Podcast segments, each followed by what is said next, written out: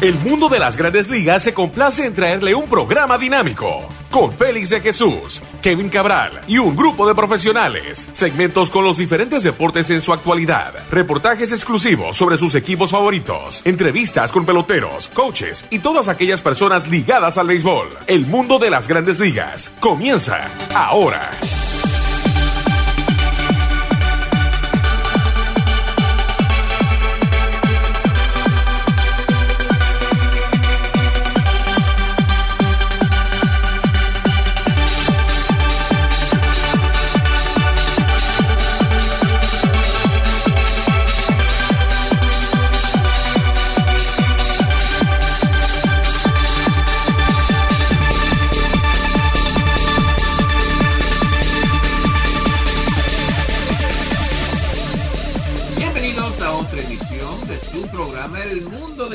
Grandes Ligas por sus portales en.com y lasmayores.com.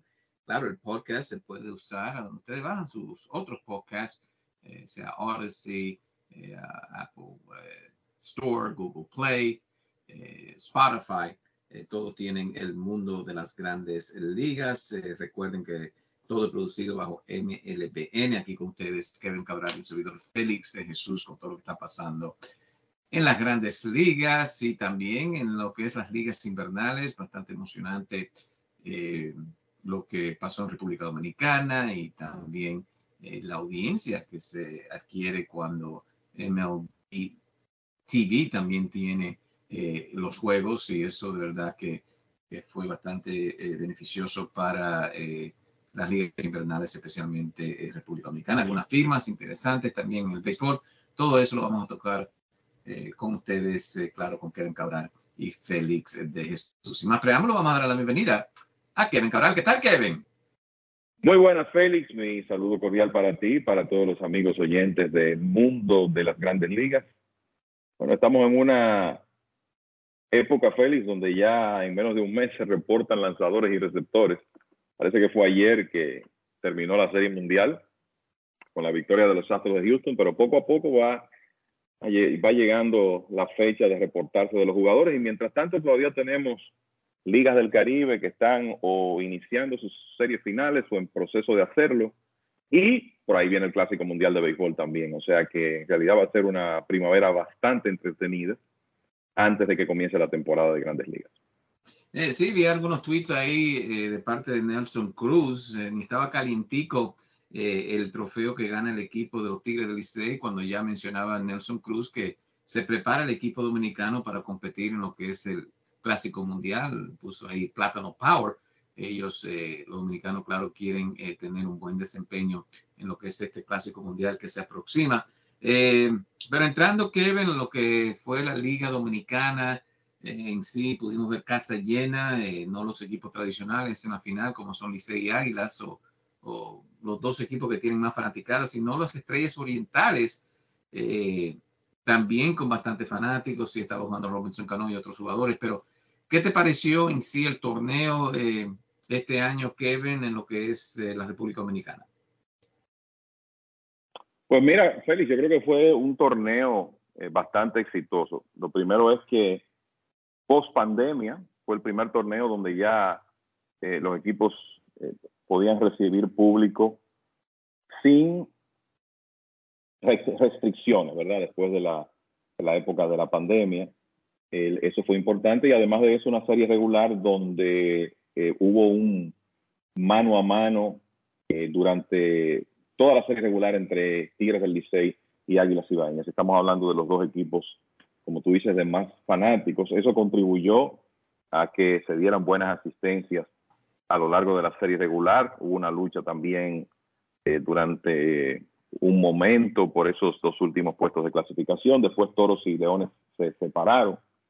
Pero lo cierto es que en general fue un, torneo exitoso, una serie semifinal súper cerrada hasta los últimos días, donde se produjeron una serie de cuádruples empates, hasta que, bueno, Tigres del Licey y Estrellas Orientales se separaron de los dos equipos del Cibao, Águilas y Gigantes, que estaban también en la, en la serie semifinal, avanzaron a la serie final, en donde, bueno, pues los Tigres del Licey, que tuvieron una temporada donde ganaron la serie regular, también la serie semifinal, se llevaron todos los premios individuales importantes de la liga. Vamos a decir que coronaron lo que fue una muy buena temporada para ellos, obteniendo el campeonato en cinco partidos. El Licey salió como favorito en un momento, al ganar las estrellas el primer juego en Santo Domingo, eh, uno por lo menos pensó, bueno, vamos a tener una serie interesante, larga.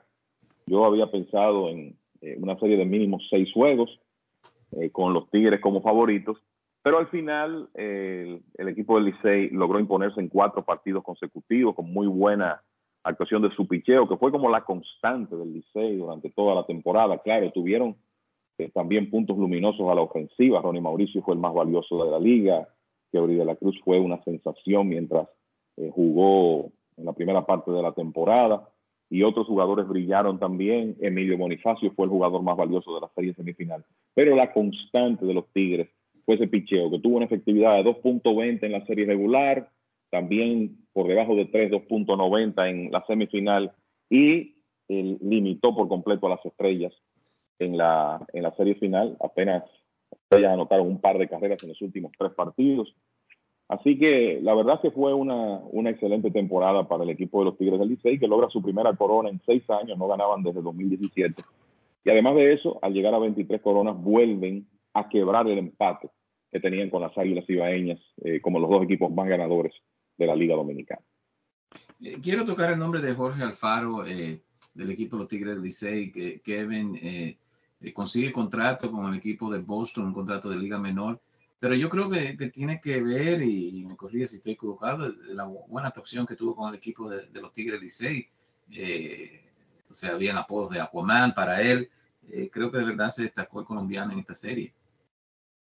Oh, no hay dudas. Mira, desde que Alfaro fue eh, anunciado por el equipo de los Tigres del Licey, mi reacción fue, bueno, esta es una liga, la Liga Dominicana es una liga complicada, pero Alfaro con el talento que tiene y la experiencia, hay que recordar que venía de jugar con los padres de San Diego prácticamente toda la temporada pasada y de conectar unos batazos importantes para los padres, y ya es un hombre de 29 años de experiencia, en una época un súper prospecto. Entonces, no hay dudas que eh, era, era obvio que él podía ser un buen refuerzo para el equipo de los Tigres y ni más ni menos fue un tremendo refuerzo para eh, los Tigres del Licey, esa es la verdad.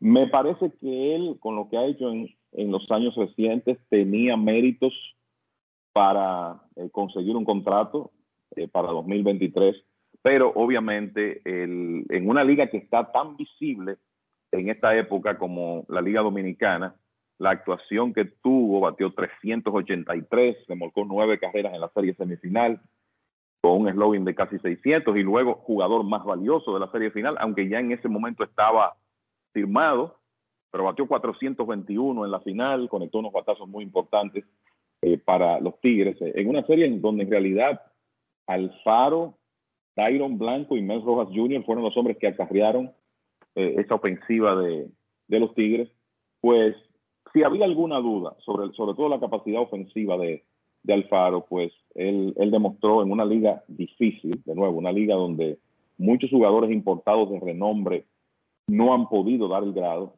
pues él, demostró aquí que, las condiciones que tiene, se ganó eh, esa fanaticada de los Tigres del Licey y parece que tiene intenciones de ir con el conjunto a la Serie del Caribe.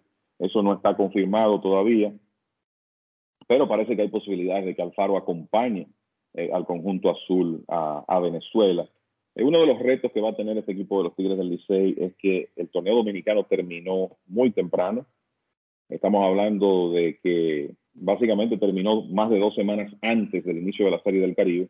Entonces la gerencia azul tendrá que asegurarse de aglutinar a eh, el equipo que va a llevar, que no va a ser exactamente el mismo que terminó ganando aquí, nunca ocurre eso. Siempre hay algunos jugadores que deciden no participar, eh, sobre todo por la cercanía de los entrenamientos, pero van a tener que hacer ese trabajo y probablemente eh, tratar de concentrar ese equipo, de tener algunos juegos simulados por lo menos previos a la Serie del Caribe. Y de nuevo, parece que hay eh, una, por lo menos una intención preliminar de Alfaro de estar con el equipo. Una tremenda actuación para él. En, la Liga Dominicana, tal como el que lo ha visto en grandes ligas, yo creo que esperaba. Él eh, podía ser un refuerzo eh, con un nivel de rendimiento alto en la Liga Dominicana. Otro jugador también que se destacó, y no sé qué va a hacer el equipo de los Mets de Nueva York. Ellos eh, tienen a McNeil, tienen a Lindor y otros jugadores. Escobar posiblemente regrese, pero de la manera que está subiendo este muchacho, se destacó, como tú mencionaste, Kevin, se destacó en una liga que es bastante difícil, la Liga Dominicana y estamos hablando de Ronnie Mauricio.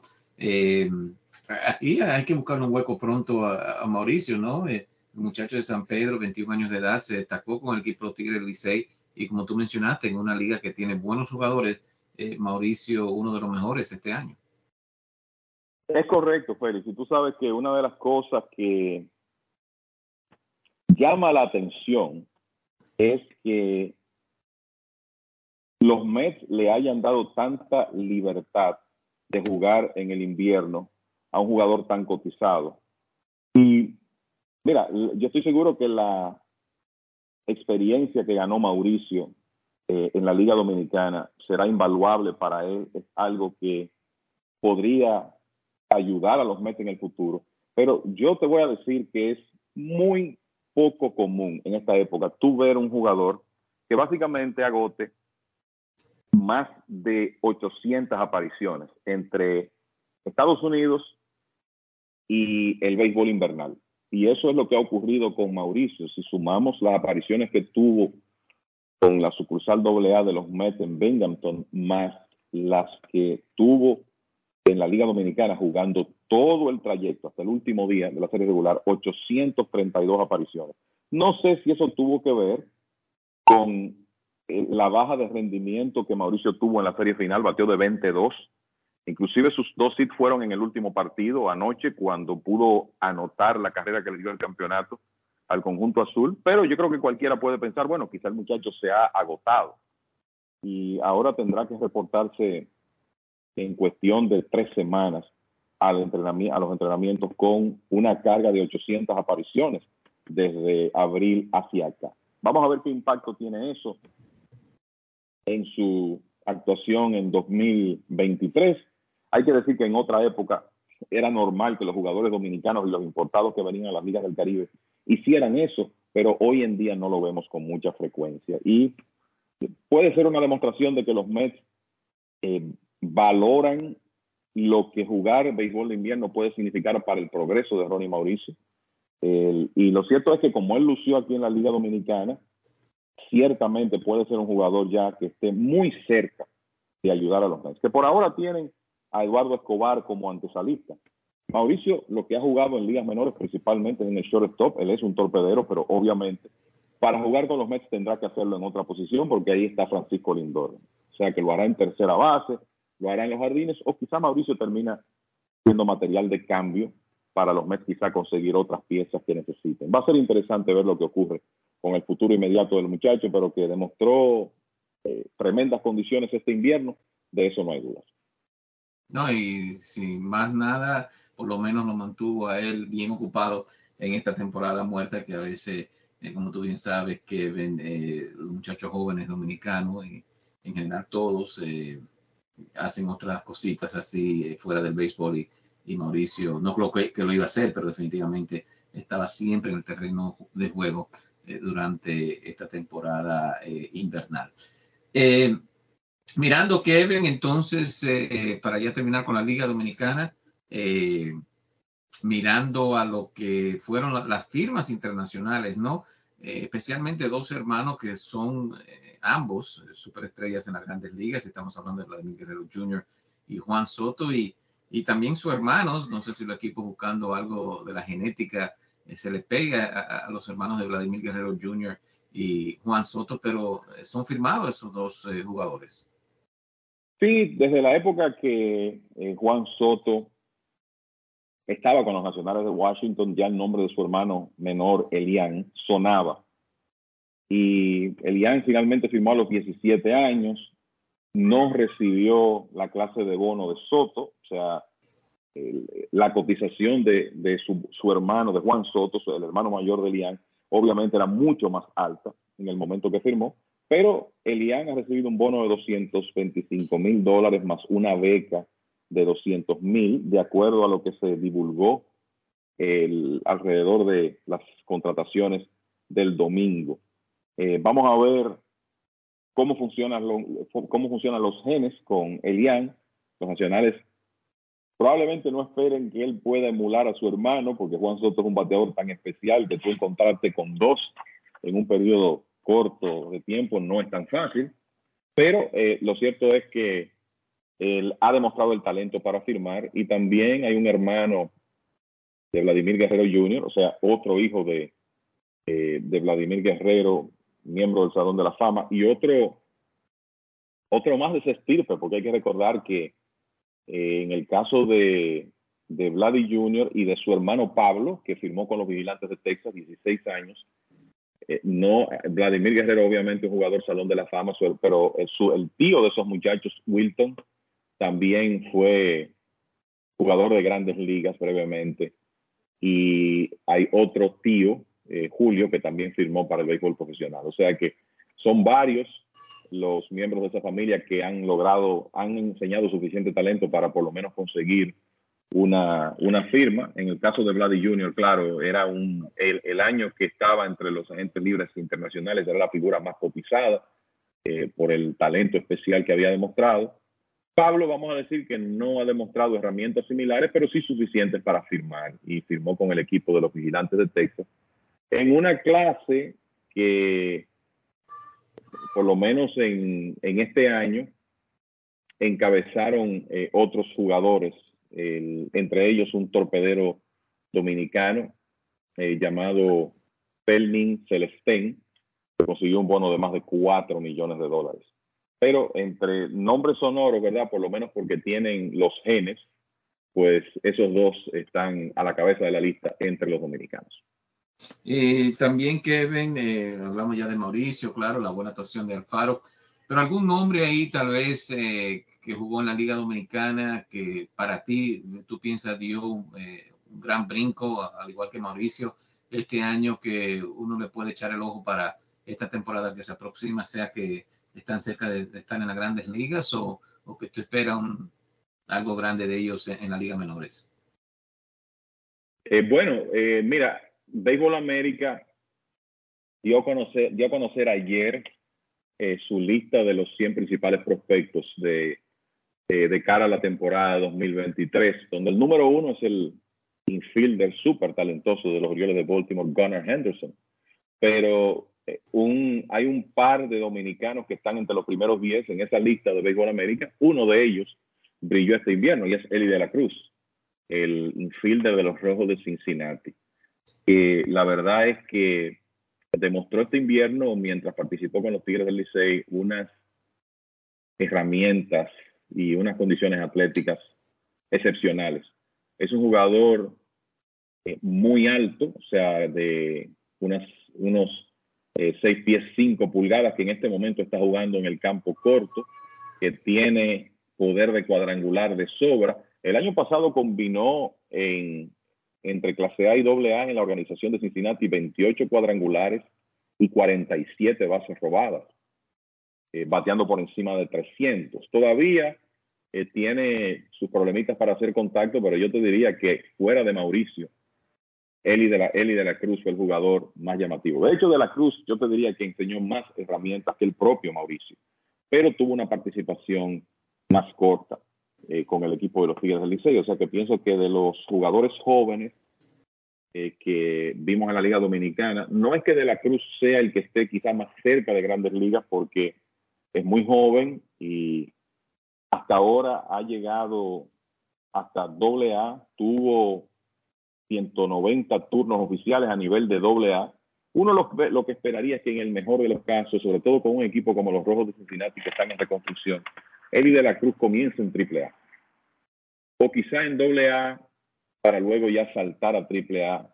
Y ya cuando él demuestre que puede dominar ese nivel, entonces su llegada a grandes ligas podría estar más próxima. Pero el, de los que participaron este invierno, te daría ese nombre. Creo que de los que están más cerca de grandes ligas, eh, también está George Valera, un jardinero que participó brevemente con las Estrellas Orientales, que pertenece a los Guardianes de Cleveland. Eh, Valera me parece que tan temprano como el 2023 va a tener oportunidad de jugar en grandes ligas. O sea que así rápidamente te puedo mencionar esos dos nombres claros, además de Ronnie Mauricio. Eh, me preocupa lo de Cristian Pache, Kevin, un guante increíble. Vimos dos o tres jugadas, jugadas tremendas durante este torneo, pero ¿qué pensaste? ¿El bateo tú crees que es algo que, que puede adquirir Pache durante eh, su temporada con, con, los Atléticos de Oakland? Eh, yo creo que esa es la gran interrogante eh, y lo que va a determinar la clase de futuro que tiene que tiene Cristian Pache. O sea, él es un jardinero central capaz de ganar guantes de oro en grandes ligas y eso se sabe desde que era prospecto de los Bravos de Atlanta y también se sabía desde esa época que su bate estaba detrás de su defensa. El, el guante es tan bueno que creo que eso le va a dar eh, algunas oportunidades extra de establecerse, pero creo que él va a necesitar hacer ajustes y en realidad demostrar que puede batear lo suficiente para ser un jugador regular de grandes ligas. Y te cuento que no pudo batear en la Liga Dominicana. Esa es la realidad. Bateó 218 en 66 apariciones en la serie regular, después en el todos contra todos en la serie semifinal bateó 185. O sea que se le hizo difícil a los 24 años y ya con la experiencia que tiene batear el picheo de la Liga Dominicana. Y el año pasado jugó bastante con Oakland y bateó 166 en 260 apariciones. y hay en la liga, eh, o sea, entre los jugadores dominicanos,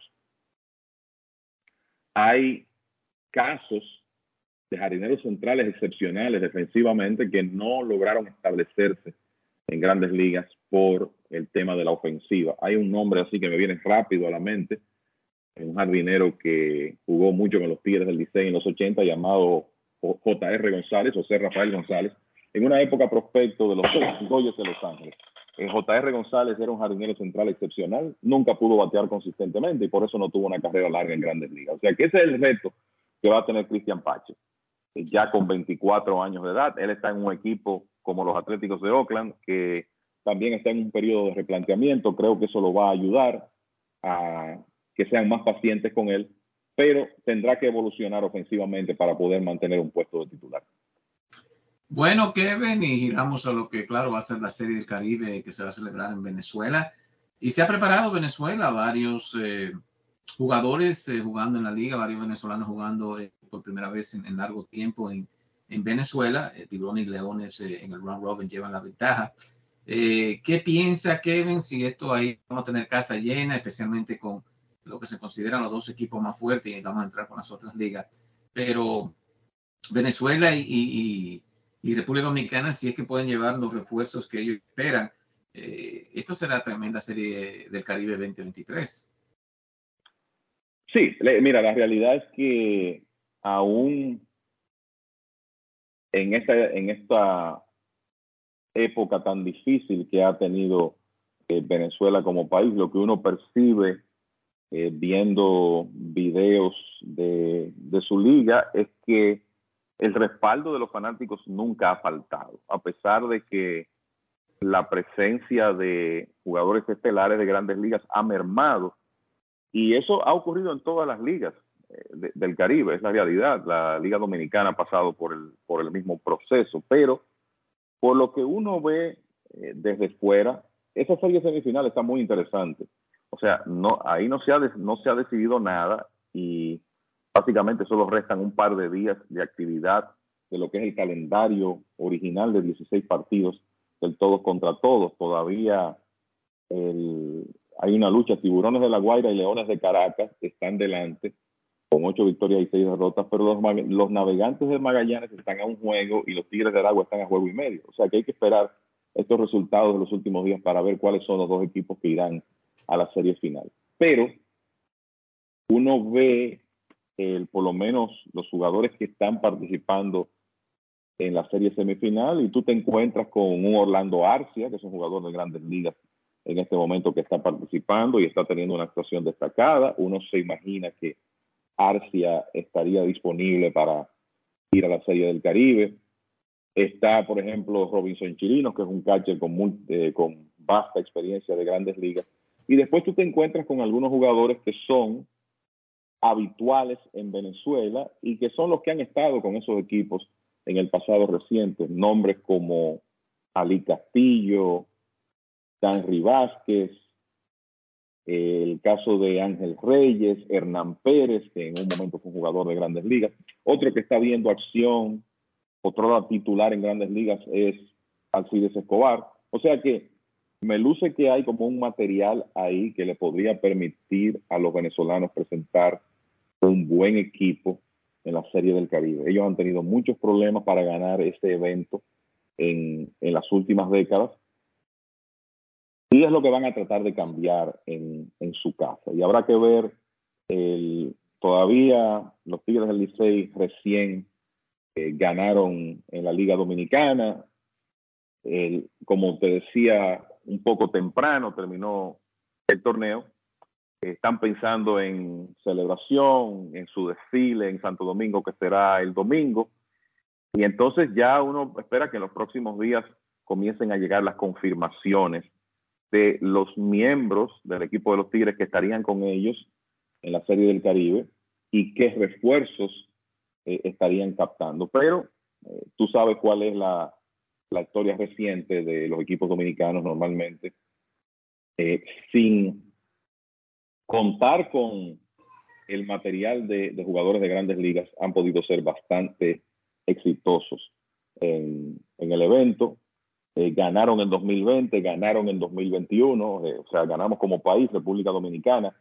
En el año pasado perdieron la final frente a, al equipo de Colombia. O sea, que han estado en tres finales consecutivas, el dos, en dos series han dominado y no me sorprendería que puedan llevar un buen equipo. Pero eh, me parece que el evento va a tener su respaldo en Venezuela, México a pesar de que tiene unos añitos ya sin ganar desde 2016, eh, pues eh, el béisbol de México ha subido mucho en calidad y han estado llevando buenos equipos. Y en el caso de Venezuela, Félix, yo creo que la, la motivación es tratar de ganar por primera vez en casi 15 años, desde 2009, y tratar de emular lo que hicieron los Leones de Caracas en 2006, cuando ese equipo ganó invicto en Venezuela. O sea que va a ser un evento muy interesante recordándole a la gente que tanto, que tanto Colombia como Panamá también estarán representados en ese evento, además de los cuatro países, vamos a llamar tradicionales,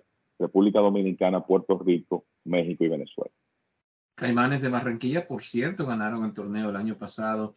Eh, queden con ayuda de varios eh, jugadores, eh, lanzadores, especialmente eh, dominicanos, que no lanzaron en, en República Dominicana. Eh, en, Colombia, ¿qué estamos mirando y quién será el equipo que, que va a representar a, Colombia esta vez? Mira, están jugando la final en, Venezuela, en Colombia, perdón, los campeones defensores, Caimanes de Barranquilla, y el equipo que se llama Vaqueros de Montería. Esa serie está una por una. O sea que ahí falta mucho béisbol por jugar todavía. Eh, y ya veremos. En eh, Colombia, que eh, está creciendo cada vez más en béisbol y contando con más jugadores del, del patio, pero también han podido nutrirse de jugadores dominicanos, como tú decías, el equipo que ganó el año pasado en Santo Domingo tenía una gran influencia dominicana, sobre todo en su cuerpo de lanzadores. Pero, por ejemplo, Maybris Viloria es un jugador inclusive con experiencia de grandes ligas, que es colombiano, está participando en esa liga. El Ronaldo Hernández, que es un jugador que ha estado ahí triple A grandes ligas. Eh, hay también algunos jugadores ya veteranos, otros prospectos, como el caso de Jordan Díaz de la Organización de los Atléticos de Oakland. O sea que poco a poco eh, Colombia va creciendo como eh, una, eh, un, país de béisbol.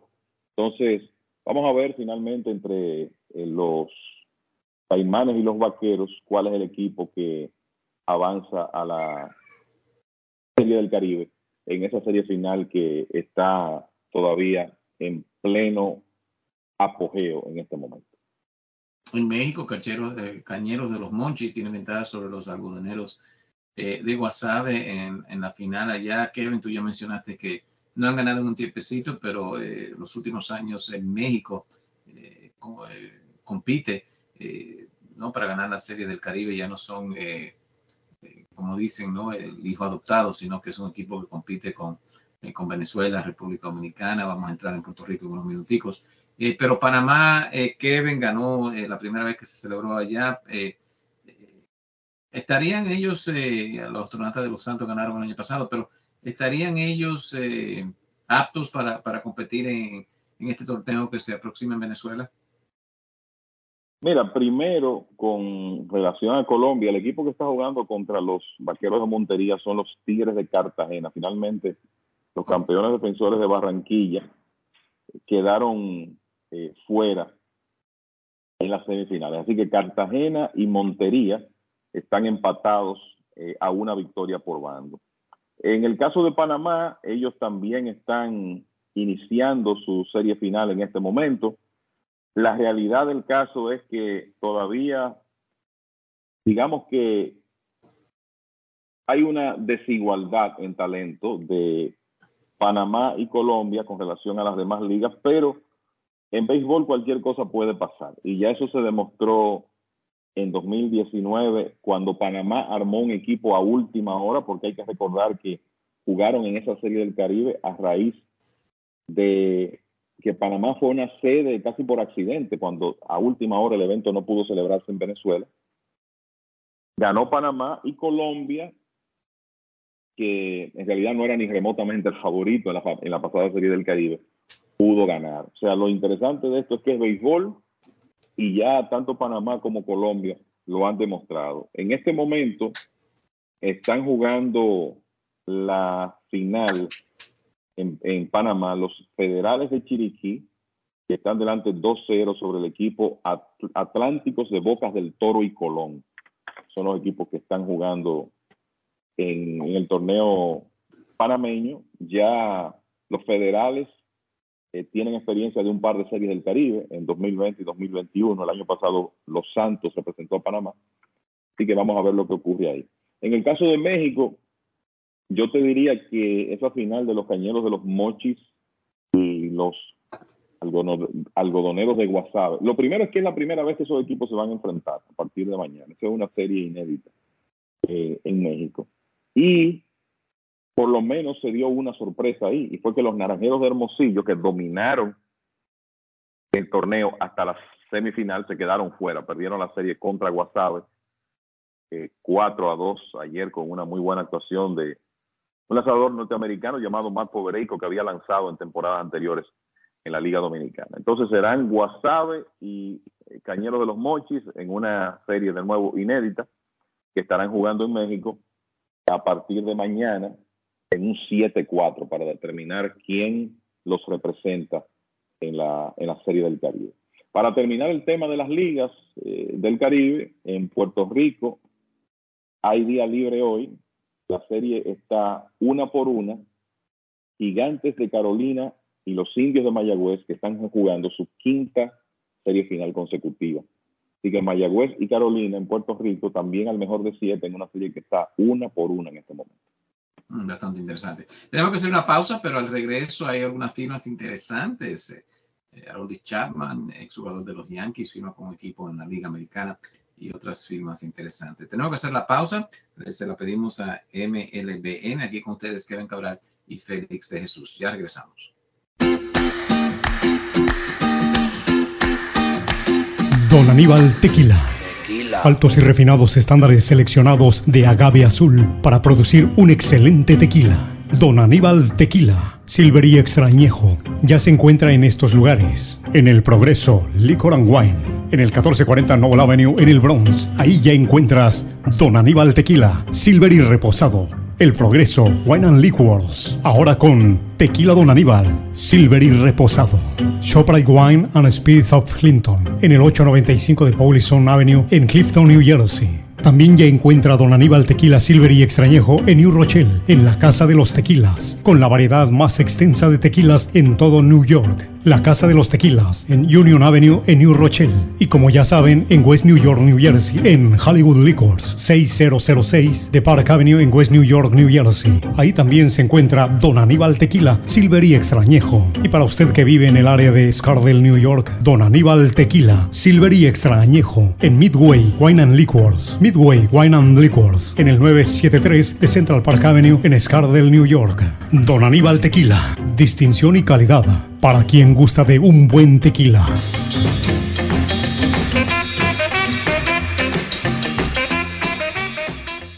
Bueno, ya de regreso su programa El Mundo de las Grandes Ligas por sus portales ml.com y lasmayores.com. El programa se puede bajar en su, eh, a donde bajan ustedes su podcast favorito, El Mundo de las Grandes Ligas, todo producido bajo MLBN. Aquí con ustedes Kevin Cabral, un servidor Félix de Jesús. En esta primera parte eh, tocamos lo que son las ligas invernales, a dónde están los equipos en las diferentes ligas.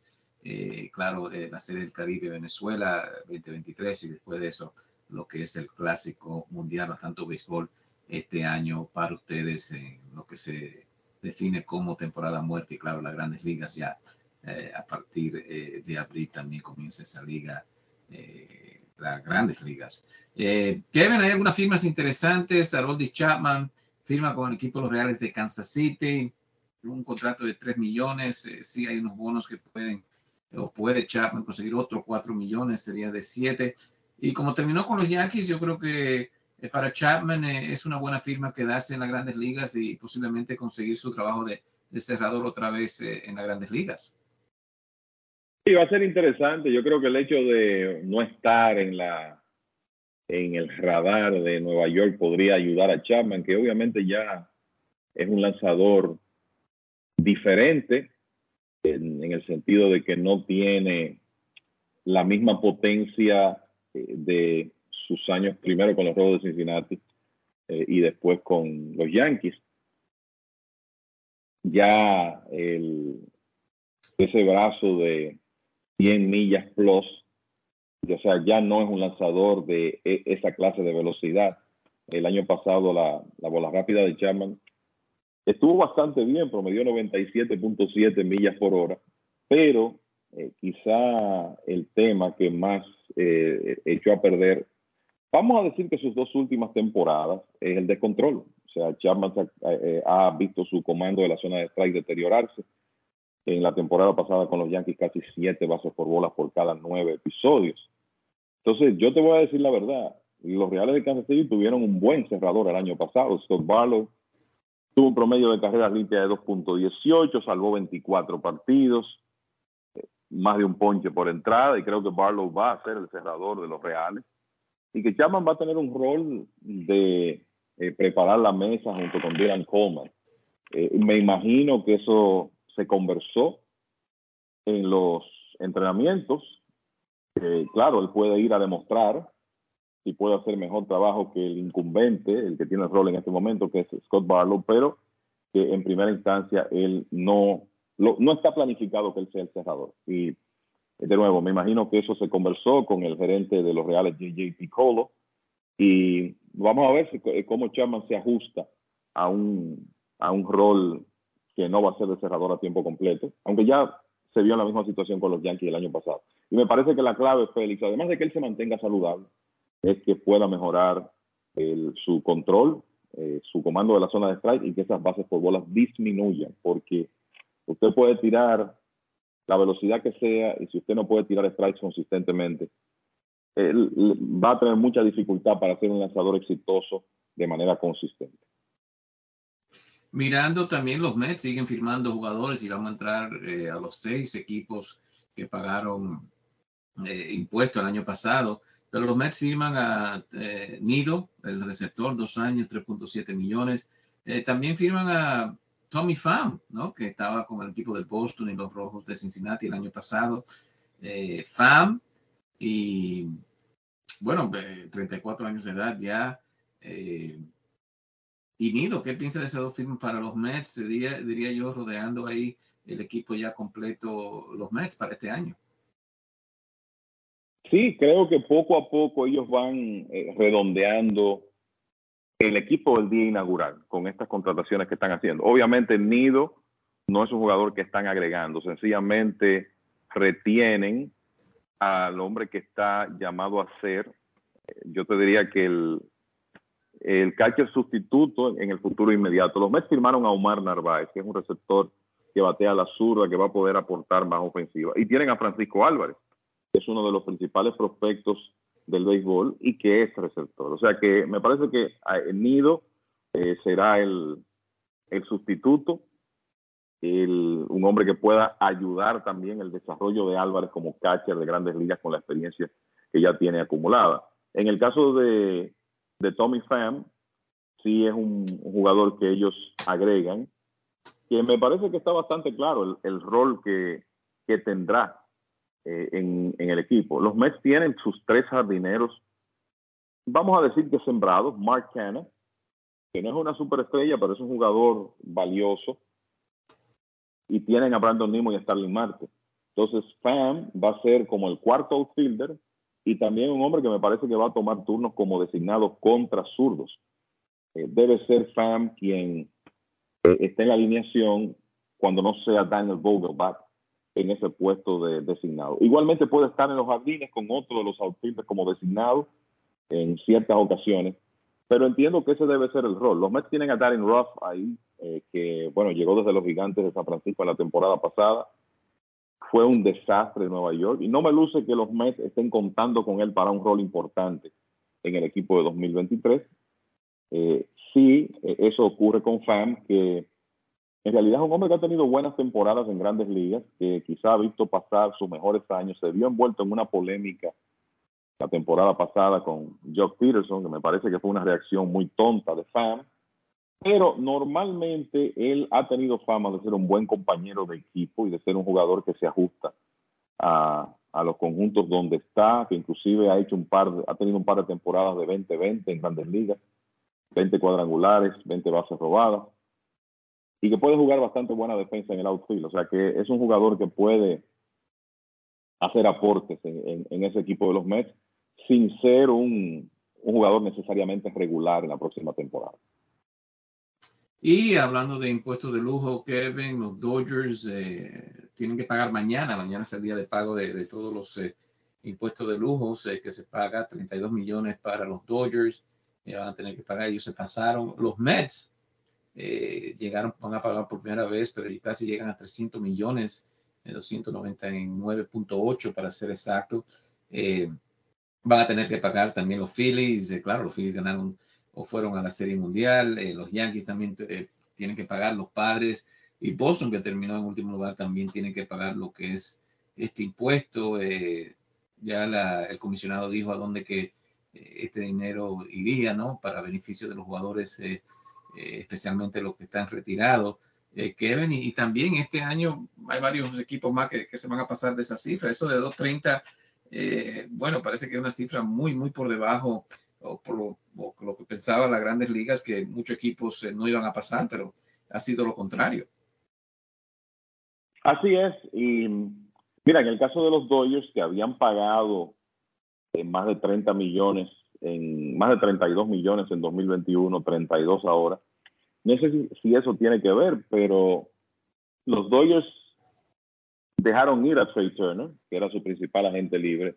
También salió del conjunto Justin Turner entre otros. Tienen todavía el, compromiso de Trevor Bauer, a quien dejaron libre, pero tienen que pagarle eh, una gran parte de su salario en la próxima temporada. Se habla de unos 22 millones de dólares. Pero lo cierto es que los Dodgers se manejaron de manera diferente en la temporada muerta y habría que preguntarse si eso es para salir un poco de esa área de luxury tax, por lo menos por un año, tratar de aprovechar eh, esa finca tan profunda que tienen. Quizá que algunos jugadores eh, puedan ya comenzar a contribuir en, grandes ligas y a llenar huecos sin tener que ir al, mercado a ofrecer un mega contrato. No lo hicieron eh, en esta temporada muerta. Los Mets obviamente se están convirtiendo en el equipo que establece récords en, el tema de nómina.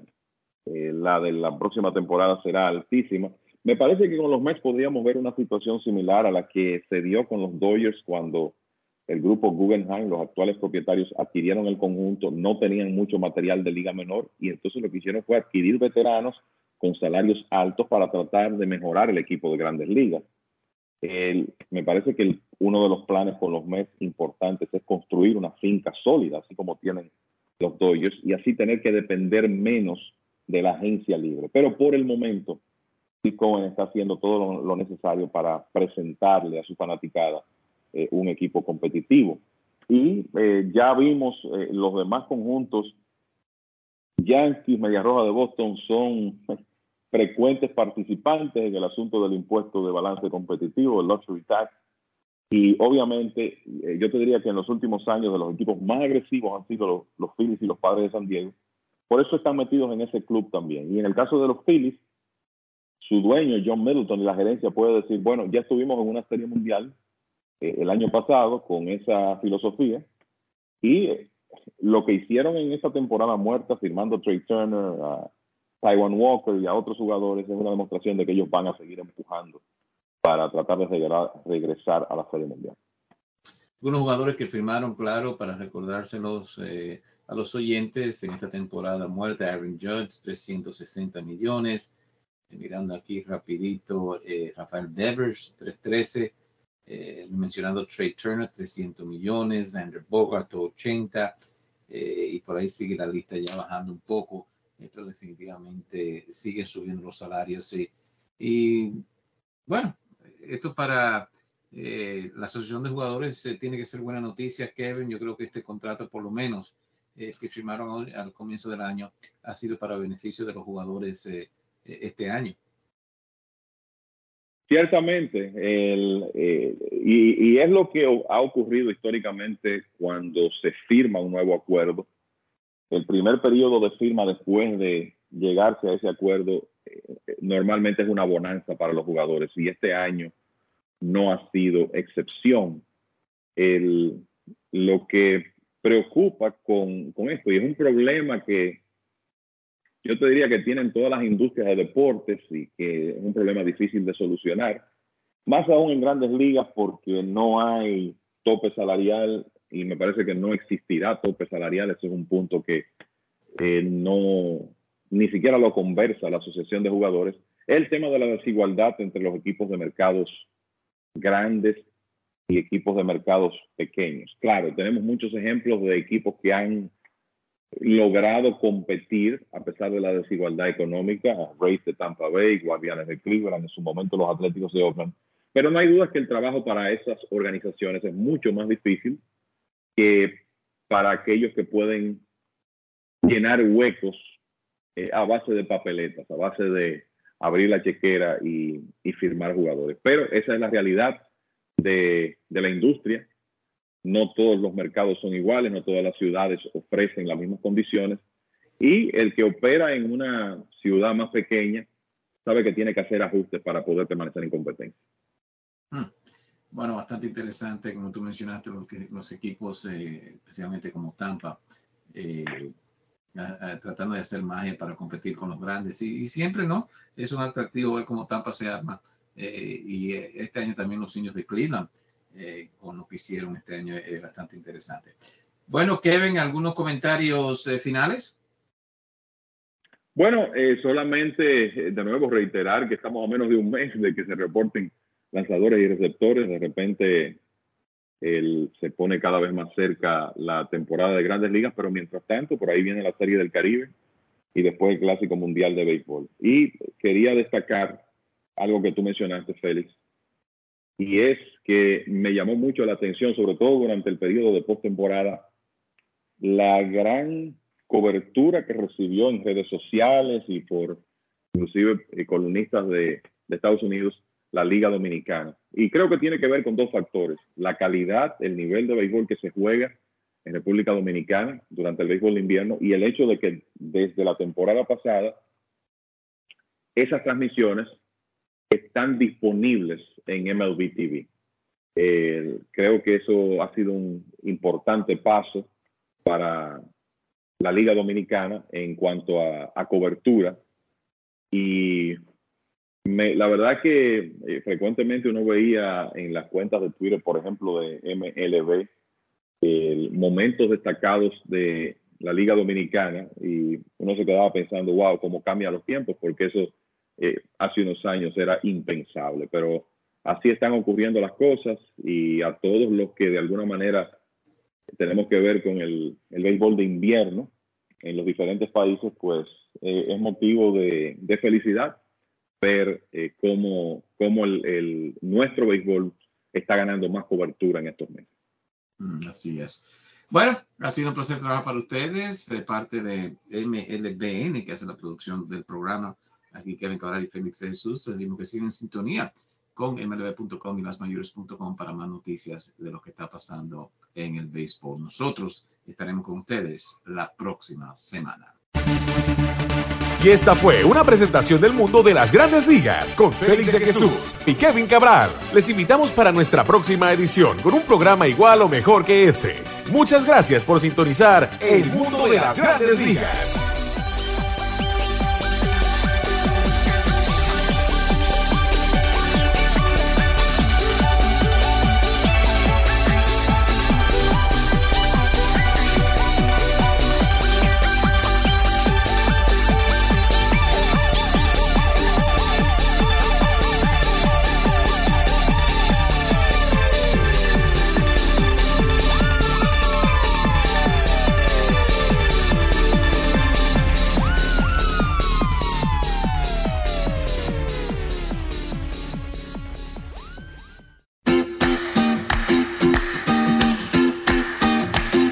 Don Aníbal Tequila.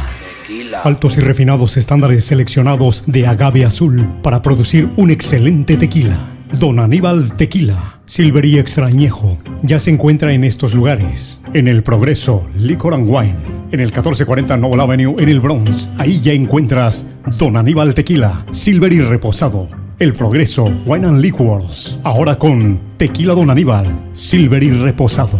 Shoprite Wine and Spirits of Clinton. En el 895 de Paulison Avenue en Clifton, New Jersey. También ya encuentra Don Aníbal Tequila Silver y Extrañejo en New Rochelle, en la Casa de los Tequilas, con la variedad más extensa de tequilas en todo New York la Casa de los Tequilas, en Union Avenue, en New Rochelle. Y como ya saben, en West New York, New Jersey, en Hollywood Liquors, 6006 de Park Avenue, en West New York, New Jersey. Ahí también se encuentra Don Aníbal Tequila, Silver y Extrañejo. Y para usted que vive en el área de Scardell, New York, Don Aníbal Tequila, Silver y Extrañejo, en Midway Wine and Liquors. Wine and Liquors, en el 973 de Central Park Avenue, en Scardell, New York. Don Aníbal Tequila, distinción y calidad para quien gusta de un buen tequila.